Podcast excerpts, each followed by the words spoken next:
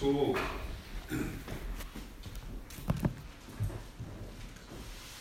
uh, in the year 1883, a young man from Thurso and Caithness, uh, William Alexander Smith, had a vision for a Christian youth movement. And his vision went beyond uh, simply a, an organization that would keep young people off the street and maybe even make them productive citizens. He wanted to build up uh, young Christian men who would be strong in their faith. And uh, when the, uh, the movement, which was the Boys Brigade, of course, began uh, actually in a free church uh, mission in Glasgow, uh, the motto, or the object rather, of the movement was declared as the advancement of Christ's kingdom among boys and the promotion of habits of obedience, reverence, discipline, self respect, and all that tends towards a true Christian manliness. I love that expression at the end, a, true Christian manliness. It's kind of out of kilter with the way that people speak today, but William Smith was, was bang on target with that kind of objective. He wanted to uh, see uh, boys who would grow up into true Christian manliness, to go on to maturity. And for the, the emblem of this uh, new movement, uh, those of you that have had any connections with the BB will know that it was an anchor. An anchor, and with the, the motto underneath, sure and steadfast, which of course is taken from the passage that we're looking at tonight. The people to whom this letter, the letter to the Hebrews, was written, and perhaps uh, some of us tonight, uh, needed to hear uh, the message grow up into true Christian manhood, true Christian womanhood. They were exhibiting all the signs of being babies, and they needed to move on. They needed to stop being uh, sluggish and lazy. Uh, they were showing all kinds of alarming signs. They were not attentive to the Word of God. Uh, they were lacking concentration. They were making little progress in the gospel. And the response of the letter is to point these people towards their great hope. Laying hold of our hope is the antidote for drifting around and being immature and unreliable and, and not dependable uh, as Christians. Well, we're going to look first of all at, uh, in general terms, at uh, hope and why it's important, and then at the provision that God has made to make our hope secure. And then, thirdly, uh, to see the responsibility that we have to take hold of the hope that is set before us. Hope is a hope's a subject surely dear to our heart as a congregation. We named our church uh, after that biblical doctrine. Um, if we scan the, the, passage that we read, we'll see that there are a number of key words which uh, point to the meaning and the significance of hope. Hope has to do with patience and with promises. Uh, in verse 12, uh, we don't want you to become lazy, but to imitate those who, through faith and patience, inherit what has been promised. Uh, the people who would be role models for these lethargic Hebrews uh, are people who, over long periods of time, were faced with challenging circumstances and they triumphed through them. Uh, the hope has to do with God's promise, verse 13, when God made his promise to Abraham. Uh, verse 15, Abraham received what was promised. Verse 17, the heirs of what was promised. This hope has to do with God giving a promise as receiving it. And it has to do with the unchanging nature of God's purpose. Uh, God wanted to make the unchanging nature of his purpose very clear to the heirs of what was promised. These are descriptors of biblical hope. God has a design, has a purpose. It is unchangeable. Because of that, he makes promises, and these can be relied upon, they are certain. Now, we speak uh, in everyday terms uh, of hope in a different way. Uh, a businessman, for example, who has money to invest uh, in a certain enterprise invests uh, his money, lifts savings in hope that this company will give him a, a good return on his investment. And that hope means that uh, he is foregoing uh, what he could use this, this cash for in the short term because he is hoping that in the long term he will have more money, that the company will do well. But it's not guaranteed. The company uh, could be a disaster. It could go under in a, in a few weeks' time. The stock market could crash. All kinds of things could happen. And biblical hope is not like that. It's not a balance of probabilities. Well, hopefully, I'm going to get to heaven, but I'm not quite sure. It's a certain conviction. It's based, as the section indicates, on the purpose or the decree or the counsel of God. God has a plan, and He has ordained future blessing for all that are in Christ. He communicates this through many precious promises. He has told us that because Jesus is raised from the dead, we will be resurrected on that great day. We will have glorious new bodies. We will live in a new environment.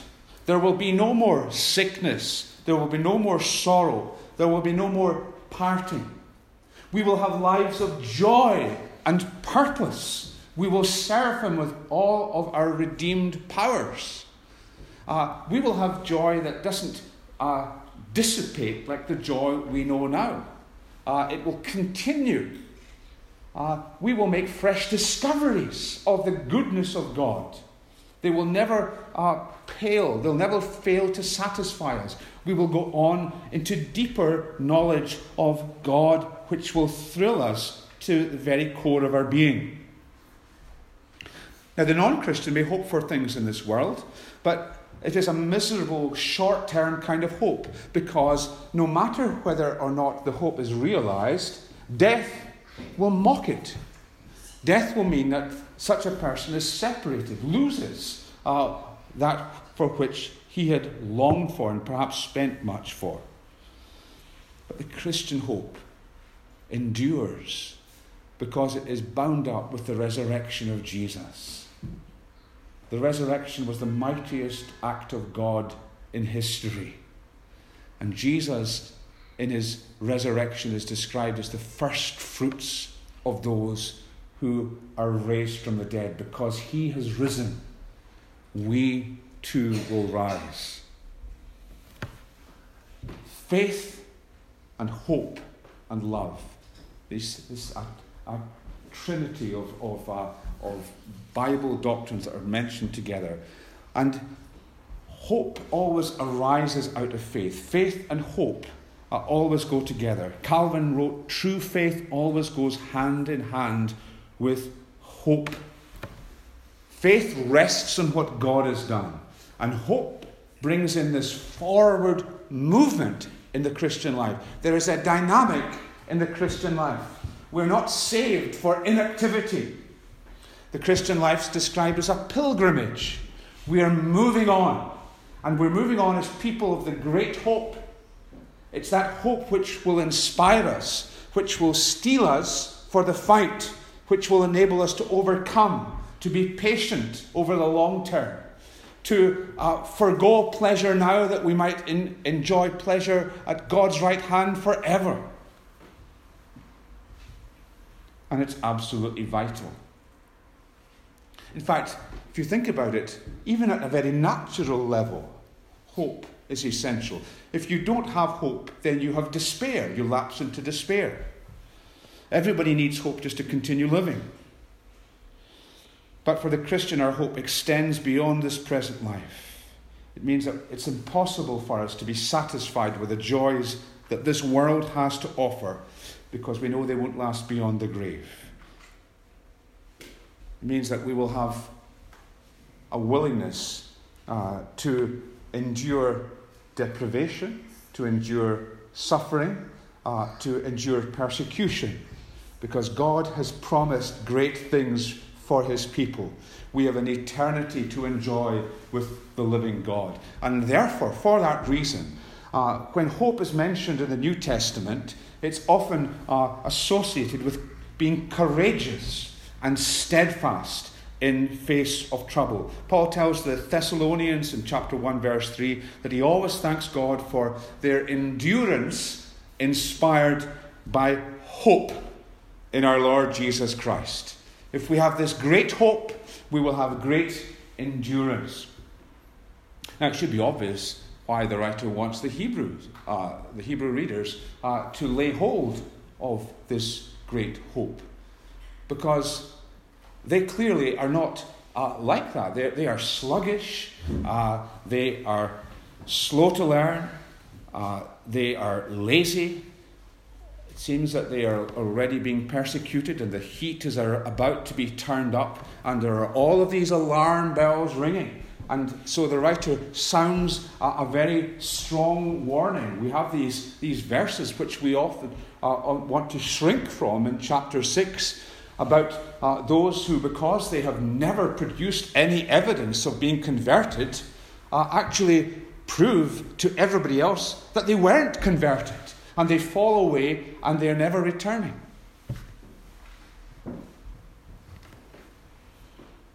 And what they need in order to overcome in troubled times is the hope that is given to us in God's promises. Imagine that you're dealing with daily chronic pain. Maybe uh, the case that some of us don't need to imagine all that uh, hard because that's a reality in our lives, that, that uh, chronic pain is uh, a daily reality. But uh, in such a situation, what you think of the future has a vital bearing on how you cope with that pain.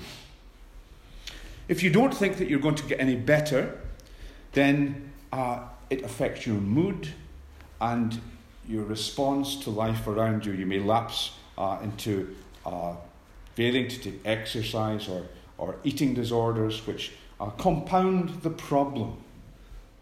However, given a glimmer of hope, given perhaps the, the, the, promise of a new medical breakthrough or some medication that eases the pain, then one's outlook changes completely.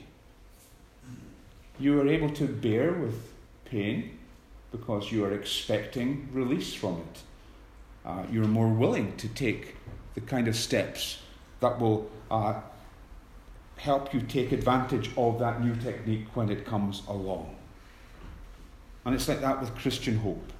It Helps us to say no to fleeting, ungodly pleasure and instead to choose lasting joy, true treasure. It enables us to endure suffering cheerfully. It strengthens us to live godly lives that please our Saviour. Hope is such a, an important doctrine, a practical doctrine for us as Christians. And that is why we have uh, uh, in these verses a reminder of the fact that, that God has made every provision uh, to build up our confidence and encouragement in his hope. Back in verse 12, Paul had exhorted the Hebrew Christians to imitate those who, through faith, uh, faith and patience, inherit what has been promised. Uh, in other words, look beyond this discouraged situation to people in the history of the church uh, who persevered, who weren't sluggish, but moved energetically forward. People who combined hope with their faith until they reached their goal. And the example that he singles out is the example of Abraham. Abraham was such a man. He's not only the father of all who believe, but he's an example, an outstanding example, of someone who hoped. In Paul's words, in hope, he believed against hope. When everything was against him, Abraham continued to hope. And the incident that is referred to uh, in the quote from verse 14, I will surely bless you and give you many descendants. Uh, it's from Genesis 22, uh, verse 17. You might want to uh, turn back in your Bible to, to that passage as we uh, just consider what is going on there uh, and why this is mentioned in Hebrews 6, Genesis 22, uh, verse 17. Uh, situation is the, the time when Abraham has been asked to sacrifice his son, Isaac. And Abraham moves forward in obedience. And it was astonishingly hard for Abraham at every level. Uh, it was astonishingly hard, but even at a natural level, to do this deed. It seemed just against uh, every grain of, of, of, of human decency, morality, to, to slay his own son, his flesh and blood. Couldn't understand what was going on. And it also seemed to go against all that God had been preparing him for. This was the son of promise. God had promised to make Abraham into a great nation, had said that uh, he would have an heir not from uh, a concubine but from his wife Sarah. And in their old age, Isaac had been born.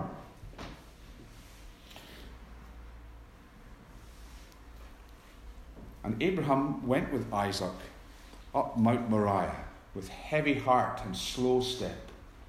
And there we see him with his knife raised above Isaac, strapped uh, to the, the altar, strapped to, to the, the, the wood the, on the altar.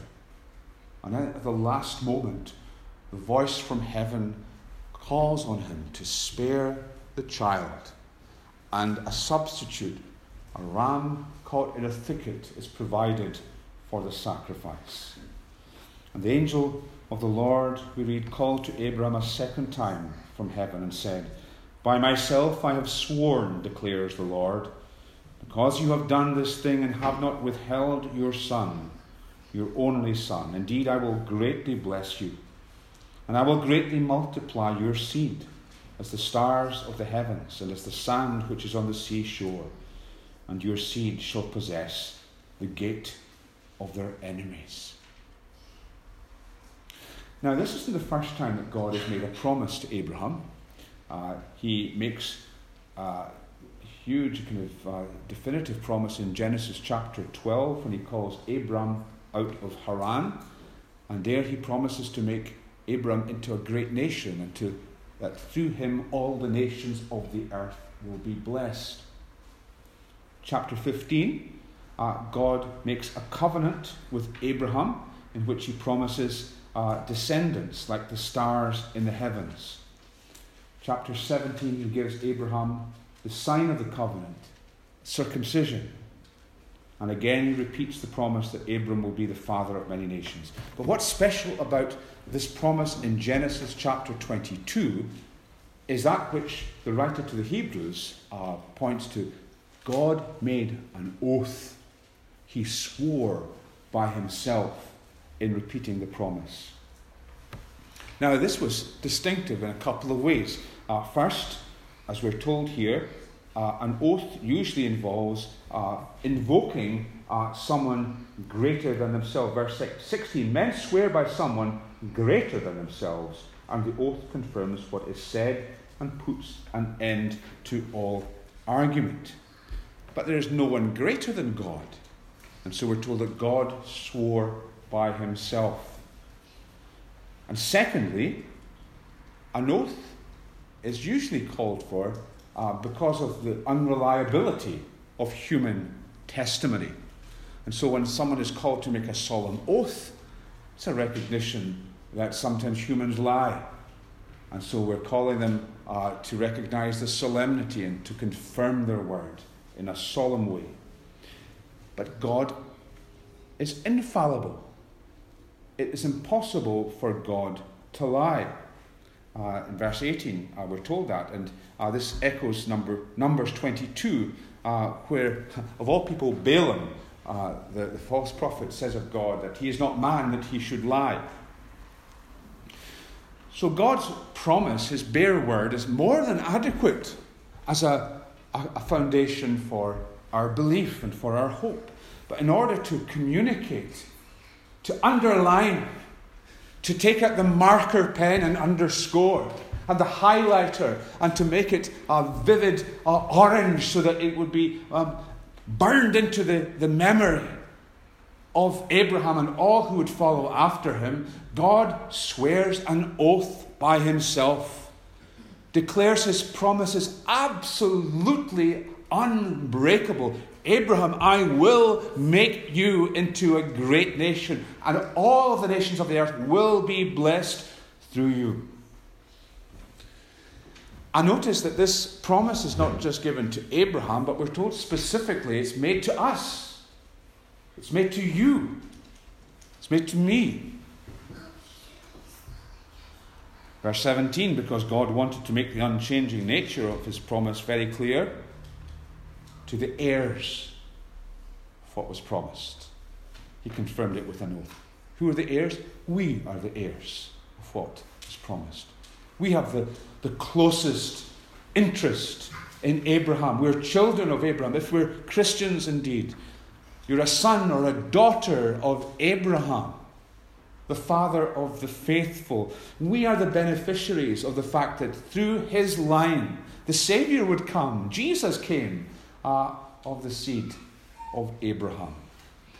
So it's important to see that the promise is not just a promise about land and, and a nation, it's a promise that a Saviour would come and would bless the world. And we are in the 21st century in North Lanarkshire, beneficiaries of the fact that God keeps His word. The promise that a tidal wave of blessing would wash over the world was kept. The good news reached our shores, reached your hearing and mine. God has kept his word. And God will keep his word with the Hebrew Christians. They're at the first readership. And he'll keep his word to us. And so, when God promises a very great reward, as he did to Abraham and to us, then we better believe it. We better receive it. Abraham was hoping in God when outwardly things could not have been bleaker. Just imagine this, this uh, doddery old man walking up the mountain. Uh, what is he, 110, 113? We don't know exactly. He had um, believed God for a son by Sarah, his wife, even when that seemed a lost cause. Now he's asked to give up that. All that, uh, all the, the son in whom all of these, these promises of blessing were bound up. God came through for Abraham, and he'll come through for these Hebrews. And for us, the great demonstration of God's promise is the resurrection of Jesus. He is now in heaven. And where he is, you and I will one day be. There's a sense in the New Testament that we're already there. Our citizenship, says Paul, is in heaven.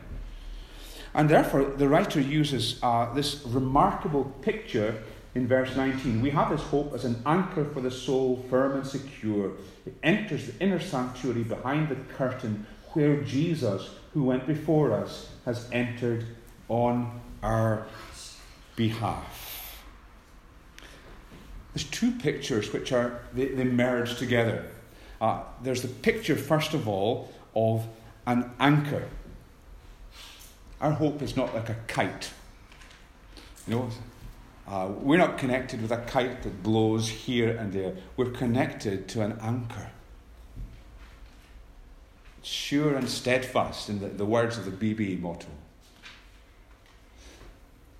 And we would have expected perhaps that the writer would say, right, and, and our anchor is firmly embedded in the, the, the, the, the, the sea below the waters or in the rock. But instead, he says uh, that it enters the inner sanctuary behind the curtain where Jesus has entered on our behalf. So the picture shifts now to the tabernacle or the temple. And the inner sanctuary was where the Ark of the Covenant was. the, the tabernacle had the, the courtyard where, where all could come and present their offerings. And then there was the holy place where only priests could go. And then there was the, the, the inner sanctuary or the Holy of Holies where the Ark of the Covenant was. And only on the Day of Atonement, after the sacrificing uh, for his own sins, could the priest, the high priest, enter.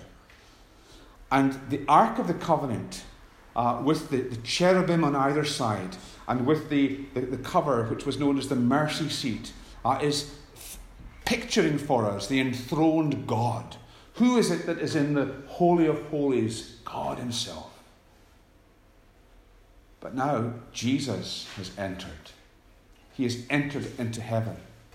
And because He is there, one day we will enter also.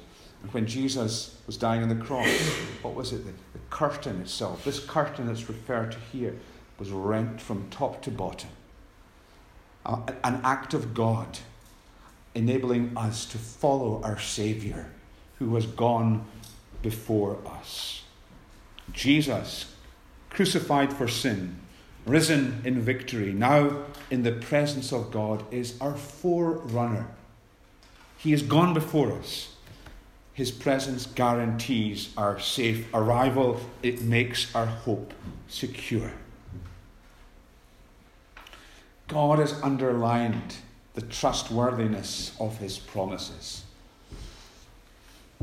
But as we were saying earlier on when we were pre- previewing the sermon, there is hard work for us to do. It's hard work, but it's primarily heart work. We have to lay hold of this hope. And there's a restless activity which is described uh, in verse 18 which speaks of we who have fled to take hold of the hope offered to us. We are those, if we're Christians, we are those who have fled to take hold. Now, that's a very interesting word. Uh, it's a very vigorous word. Uh, it is a grasping hold of so as not to let it go. Uh, literally, uh, it is making that hope a hostage, putting it behind bars in custody, making it our very own. It's under lock and key. We've appropriated it, it's taken to ourselves. There's a spiritual claiming of the promises of God through meditating on the specific promises of God and applying them to our everyday life situation. And the very people who are our models in the Christian life are people who have done this, who took a scripture and laid hold of it until it became an anchor for the soul. And one of the, the great examples that we didn't mention earlier was our great reformer, John Knox. When John Knox lay dying, he asked his wife to read aloud uh, the 17th chapter of John, saying to his wife, Go read where I first cast my anchor. And his wife didn't need to be told which part of the Bible to go to. She went to John 17. After Jesus said this, he looked toward heaven and prayed, Father, the hour has come. Glorify your Son, that your Son may glorify you. For you granted him authority over all people, that he might give eternal life to all those you have given him. You can see why Knox uh, found that such a powerful verse. It's passage on the sovereignty of God in calling and keeping his children. And Knox had come to faith through that text, and Knox had meditated on that text. He found that the promise uh, that all who are brought to Jesus will have eternal life strengthened him in times of great difficulty strengthened his hope, became an anchor for his soul, sure and steadfast. And his anchor, John Knox's anchor, stood firm during all kinds of troubles, and he had plenty of troubles in his life. He had months and months as a galley slave when he was captured uh, by a French galley. He, was, uh, he had to endure years of ill health. He had loneliness after the death of his young wife. And all through his ministry, he endured the hatred and opposition of those uh, who opposed him. Yet he remained strong and he used all his strength to serve the Lord Jesus Christ without wavering. He had an anchor for his soul. One of Knox's last prayers um, is recorded for us as this Lord, grant faithful pastors, men who will preach and teach in season and out of season. Lord, give us men who would gladly preach their next sermon, even if it meant going to the stake for it. Lord, give us men who will hate all falsehood and lies, whether in the church or out of it. Lord, grant to your struggling church men who fear you above all. That's the kind of men and women that we need in modern Scotland, also, isn't it? And therefore, if we're to be those men and women, we're to lay hold of our hope. And it's as practical as taking precious texts from the Bible and making them our very own and applying them to the challenges that you'll face in the coming week and trusting God to take you through until eventually the promise becomes our obtained reality. May God bless His word to us. Amen.